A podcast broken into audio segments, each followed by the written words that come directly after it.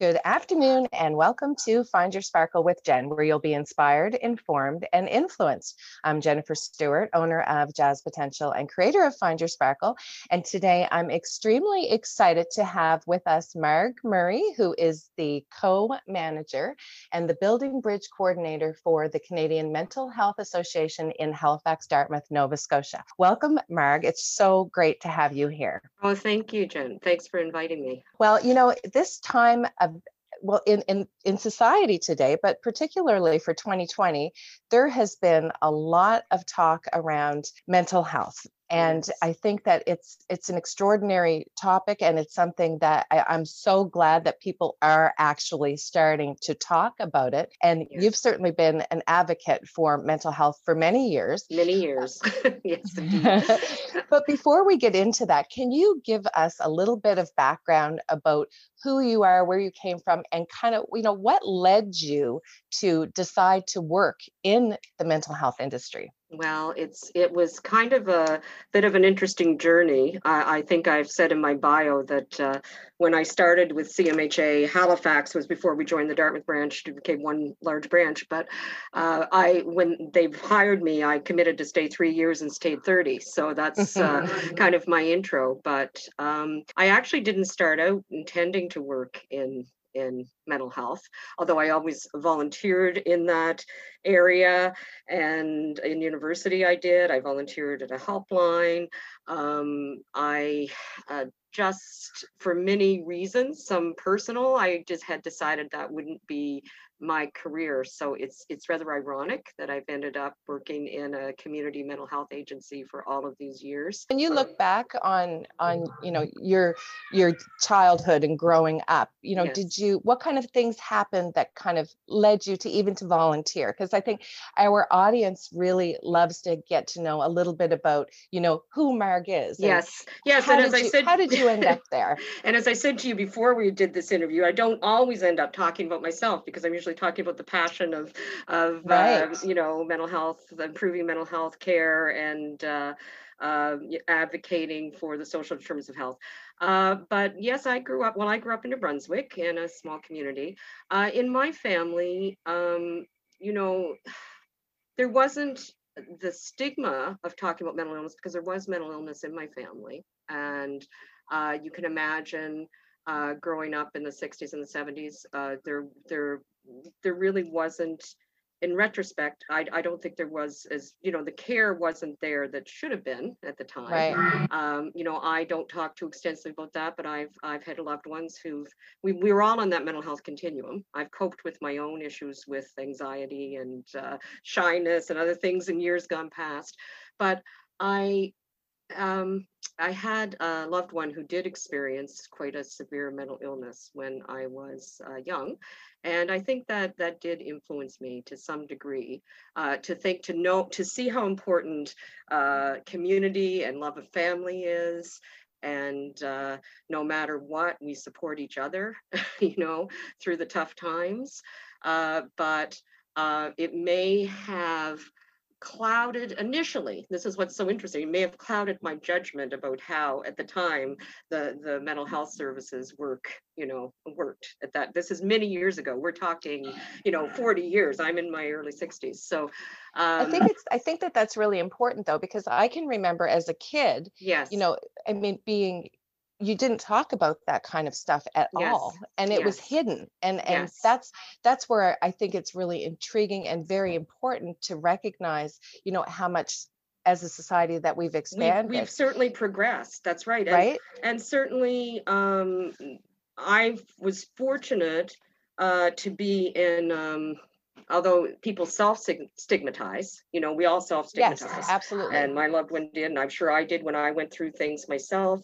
Uh, but I was so blessed to grow up in a family i mean in a wider community there might be more stigma but which was very open-minded and uh, very um, uh, you know, my mother just was extremely open-minded, has supported loved ones all through her life. You know, uh, she, I just, I, I, I, the longer I work here, it's Canadian Mental Health Halifax Dartmouth branch, the more I realize how I, I didn't even realize when I first started here how fortunate I was to grow up in a family that didn't judge, that didn't make people feel less than, uh, that accepted people for who they were.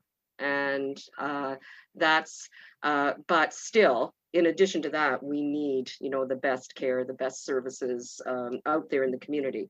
So I, I, I think that as I was, you say, growing up, whenever I had struggles of my own, I would just think, well, you know, I have to be resilient. I have to deal with this. I, you know, that that's only for the most severe. And uh, I, uh, and and also being at the time very shy, which people find that hard to believe when they talk to me now.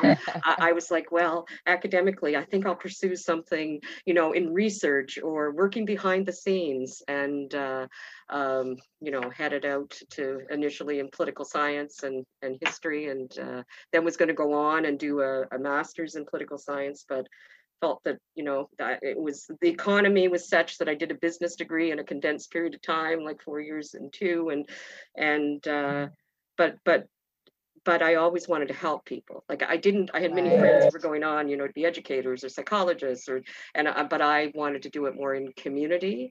And I had a strong sense of social justice, which is why I certainly uh, wanted to pursue the political science uh, side of things. Uh, but then for practical reasons did the business degree, which has served me well because now I do most of the business side of the organization. Uh, so um, that, but say in university, I would, I did, I volunteered to Helpline mainly because I know, I already knew through my own life experience how um, no matter how good things are, no matter if you have a decent job or or if you uh, you know, you're not uh, struggling in other areas if you're lonely and isolated. So sorry, William. So just people don't realize that I'm doing an interview here in my office. Um, if you're lonely and isolated and you're not feeling part of your community, that's um, it, that's almost as detrimental as not being able to find, let's say, the right medication. So that's I would help out in that way, and also try to address some of the systemic issues, like you know, in my in my life and when I left university university and we ended up moving here. You know, I worked in an organization where there were at the YWCA where there were a lot of issues that you could get involved with women's issues and advocating, you know, about poverty and things like that.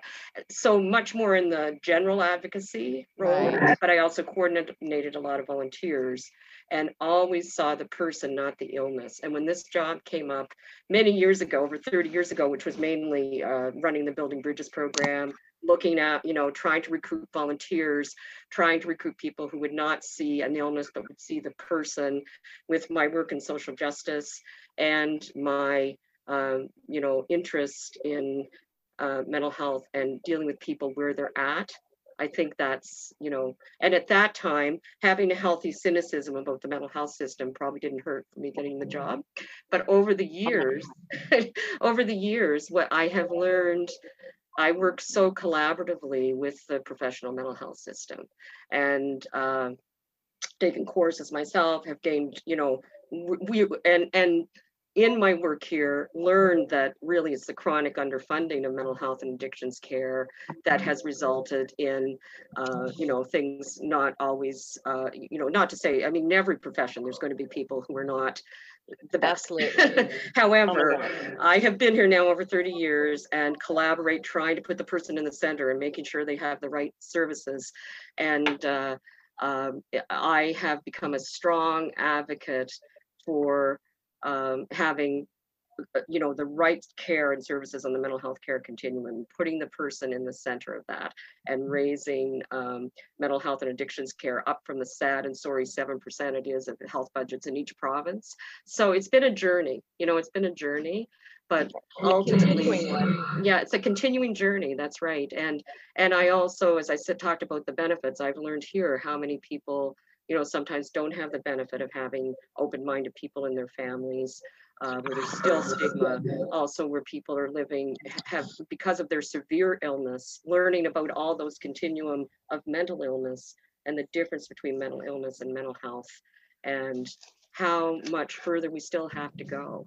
But I guess I've oh come, gosh. yes, I've really become, um, I've, I've changed so much in how I view let's say, the mental health system, how I view uh, what we need to make us mentally healthy and physically healthy, but um, you know how it's all. There's so many factors that come together to to help us go forward, and how It's probably, it's yes. probably one of the most complex it is complex. issues. And, and it's, there's no easy one fit all. And it's just, it's always evolving. And even I think to get people to even acknowledge and recognize in themselves that there Yes. could be, there could be something. Yes, and it's so difficult, and it's uh, it's scary for people. If if say you know, in some in some cases, people are struggling with the day to day living, which is challenging no matter who you are. You know, we all live with mental health, but not everyone is living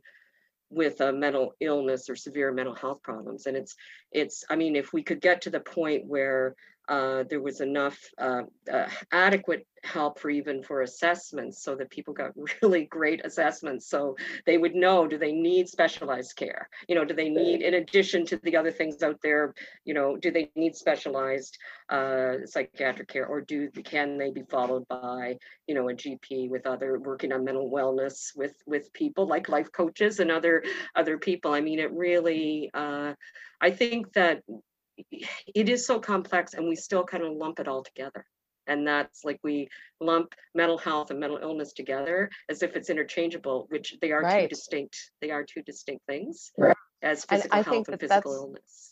I think that that's a critical thing for people to understand because still, even though we're getting better as a society to talk about mental illness and to talk about these things, there still is that component of what is yes the difference.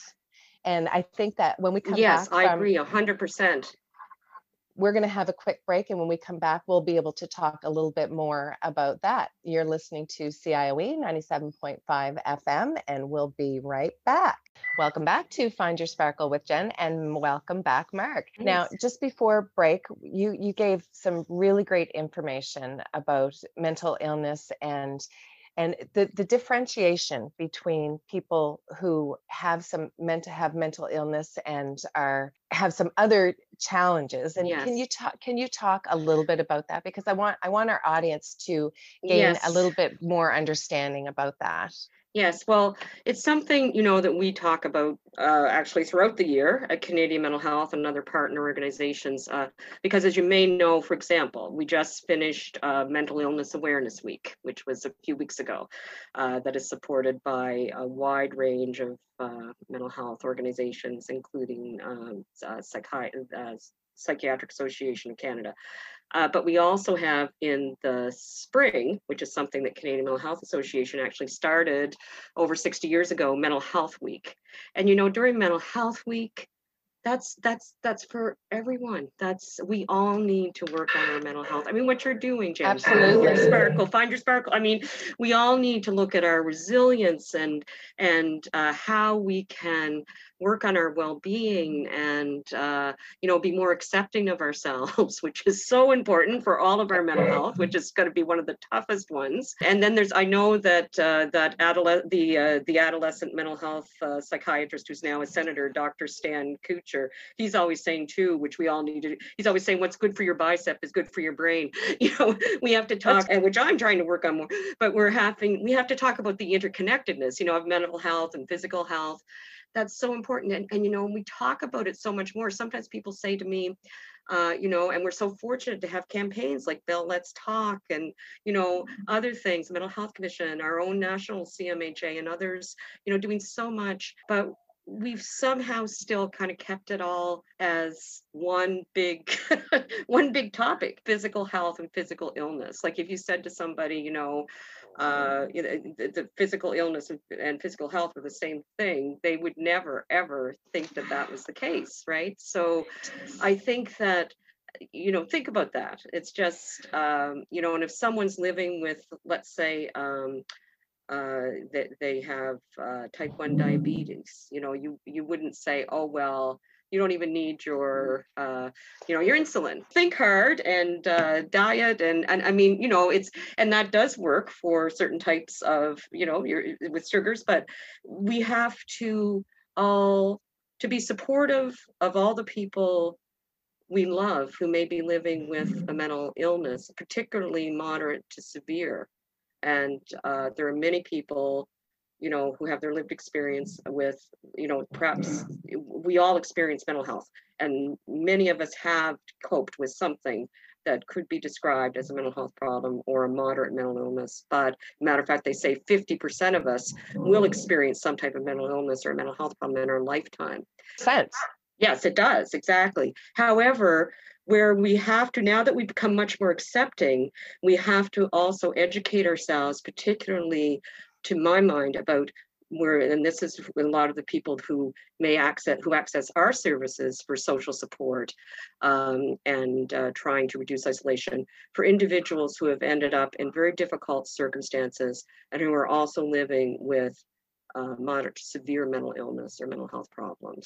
Can you can you talk a little bit about the moderate to mental to severe? What what does that gradient look like? And yes. can you give some examples? So that would be like if someone was having, I mean, you can be mentally, you can live with a mental illness and be mentally healthy. That is, Right. and I'm not here in any clinical way. We work collaboratively, you know, with the clinicians, but it's, you, can. that's the one thing I want to say right up front. And we all Yeah. have to remember, that's probably perhaps the most important thing. You can live with a mental illness and be mentally healthy. Like Right. our vision for our Canadian Mental Health Association across the country, even though we're a decentralized organization and our branch funds itself and mainly, uh, you know, with with grants and things and mainly works on social support, we all share one common vision with Canadian Mental Health Association, which has been around for 100 years. And it's, this is what we want, mentally healthy people in a healthy society. Yeah, that doesn't eliminate mental illness.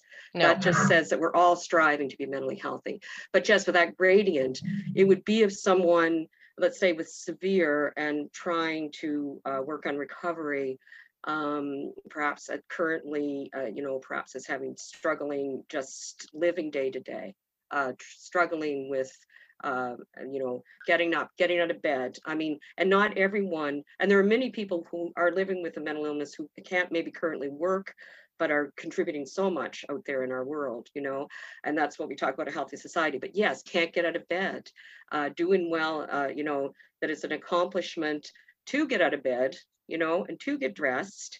And uh, sometimes, as we know, with our current unfund- underfunded system, we try the hardest for people to find the best help they can, but at times that can be very challenging. And sometimes people don't have the energy. And sometimes it's very sad if you have a loved one who is in that situation because unless the person is a danger to themselves or others, really they they have to reach out for that help. Although now there are more things where you can at least call and educate yourself and be ready with all the information, which is something we encourage family members and loved ones to do, find out information.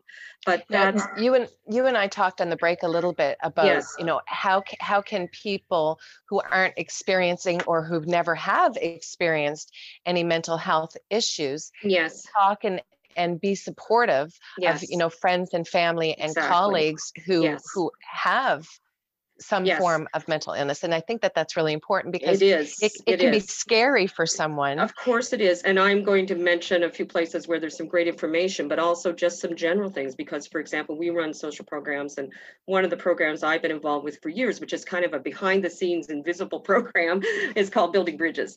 And we have staff and volunteers who connect with people who might be quite isolated, socially isolated. And, uh, you know, uh, all pre pandemic, we were able to get out, people were getting out to movies or for coffee or maybe going to an art show and things like that, you know, finding um, issues of common concern and uh, com- not concern, but you know, common interests. But one thing that people have always said to me who would perhaps be meeting a volunteer in this program is that what they love is that the person they know upfront the person's not going to judge them for Mhm. illness or they wouldn't have gotten been through the screening to volunteer for us. Um, and that they're going to meet them where they're at and they're going to limit advice giving. You know and that's because we're all we all have that tendency to, to try to give you know advice and it's because we care so much. Right. But when a person is you know just struggling especially if they do have some clinical care they need their the people in their lives who are there as friends family members loved ones people in the community you know, to, to be to be supportive. Uh, you know, it's tough, but to kind of just be where that person is at at the time. Uh, not to not to for your for the individual themselves too though to have boundaries and you can't be all things to all people you know you can't sometimes you just but knowing what what you can what you can provide to help help this person help your loved one. And there are like even i'm looking here um we have all sorts of if you want to find out more about our halifax dartmouth branch you go to CMHA halifaxdartmouth.ca. But to find information on, and I know I don't, I know we're on the radio, but I'm showing Jan, showing you some pamphlets to find out about Canadian Mental Health Association all across the country and to see some of the resources. For example, if you go on CMHA.ca, there are free brochures that you can print and download that are, are geared to helping people understand um, whether you're living with a mental illness or mental health problems, or you're supporting someone, you're trying to cope with things. Like here's one supporting a loved one, grieving, mental illness, mental health for life.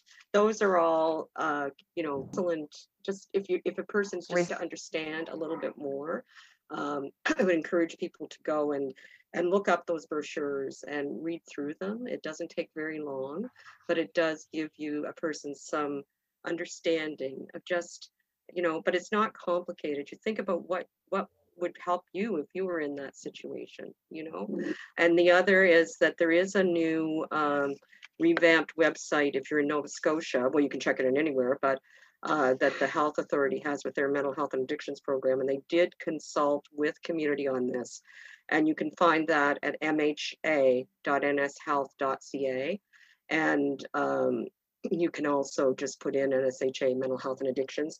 Just they have a lot of information on there that's for um, not only for individuals who might be seeking help and trying to get an assessment or finding out what supports they can receive. There are free mental health apps, but there's a lot of material for individuals supporting a loved one. You can That's actually amazing. Yeah, That's really good. Find resources. And a lot of people don't know about that. And I know it's sometimes, I'm sure some of your listeners will say, well, I tried to get help there and I didn't but um, I know there are other people may not have heard about this. Like it's it's we continue to advocate for more care, for higher uh, funding for mental health and addictions care, but that we need to share things like that where there are some really great online uh, online tools. Oh my golly, absolutely. So I want wanted, we're almost out of time, but I, before we, we close, I wanted to ask you for people who are not aware of the services that you can provide yes. and are, and have, you know, are, are suffering with some mental health issues or yes. some mental health illness, how can, what kind of things can you help them with in, in yes. a, like 30 seconds? Yeah, we can, well, at, at our organization, we can help direct people to the right resources and we also provide social programs for individuals uh, who are feeling isolated and living with mental illness and mental health problems. Also, don't forget you can always call 211 24 hours a day to find out about health and social services in Nova Scotia. The Mental Health and Addiction Central Intake Line is 1 855 922 1122. That's for the Health Authority and the IWK in Nova Scotia. And the Provincial Mental Health and Addictions Crisis Line, 24 hours a day, seven days a week, is 1 888 429-8167. And once again, I'm Marg Murray. You can look me up at CMHA halifaxdartmouth.ca or call me at 902-455-5445. Oh my gosh, this has been such a great pleasure. And I'm so happy that you've got, I know that you're super busy. Um, yes. My final question for you is what makes you sparkle? What makes me sparkle? Well, um, you know, I guess it's when I do see people who have struggled and have been alone, feeling valued and connected in our community. I know that may sound a little cheesy, but it really is. It just brings so much joy to my heart. You have no idea. I'm the queen of I'm the queen of cheesy. So that sounds absolutely, absolutely perfect to me. I, I absolutely love it. And and just to know that, you know, that you're you're making a difference. Yes. And, and thank you. And we have many community partners too that we know that what we have may not be for everyone. We are, you know, we know many community partners out there who are providing uh, services. And uh, if we don't have what you're looking for, we might be able to direct you to who will. And it, it all starts with the phone call. It does. And yes, reaching indeed. out indeed. and and taking that time. So for anyone who's out there who is struggling, who does feel that they could use some support, there is support out there for you. And we'll put Marg's information there. We'll put CMHA and the numbers that you gave. So they'll be, they'll be accessible Yes, on, and- and I appreciate that. Yeah, and I will send you our provincial office number two, because they, uh, they do serve the whole province of Nova Scotia. All right? So I'll And that. always have faith. That's, that's, Okay, that- that's that's the big right. thing. Hope is thank you. important. Yes. It all right. absolutely is. Thank you you. so much, Marg. It's been wonderful having you here. You're Yes. listening to CIOE 97.5 FM. And remember to go out and do something that makes you sparkle today and every day. We'll talk to you soon. Bye for now, everyone.